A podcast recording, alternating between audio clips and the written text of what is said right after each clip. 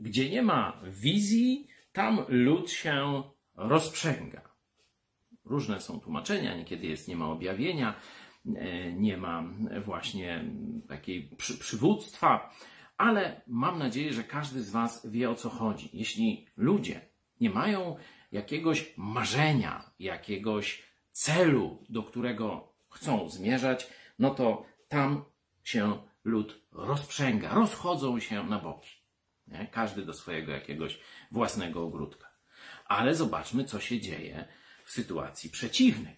Gdy jest wizja, gdy jest marzenie, gdy jest cel i plan, co się robi wtedy? Co się robi z ludźmi? Nie rozprzęgają się, nie rozchodzą się, tylko się schodzą. Zaczynają myśleć, zaczynają działać, zaczynają jeszcze bardziej naciskać, żeby zrealizować dany cel.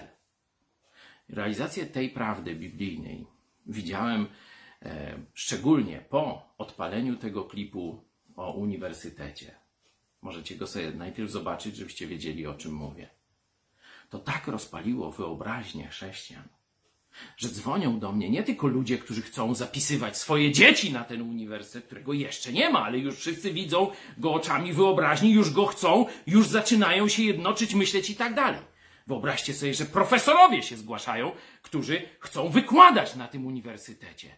A co więcej, i nie mówię tego, żeby się śmiać, dzwonią też ludzie, mówią, panie pastorze, no ale jak pan umrze, no to kto będzie prowadził ten uniwersytet? Ja mówię, ludzie kochani, ja myślę dopiero jak go założyć, jak sprawić, żeby powstał, a wy już myślicie, co będzie po mojej śmierci, żeby tam dobrze to poszło, żeby nie poszło na manowce. Cieszę się, że ludzie myślą w ten sposób, że dzwonią, że kontaktują się. Jeszcze więcej proszę, ale doświadczyłem właśnie tego, co tu Bóg obiecuje.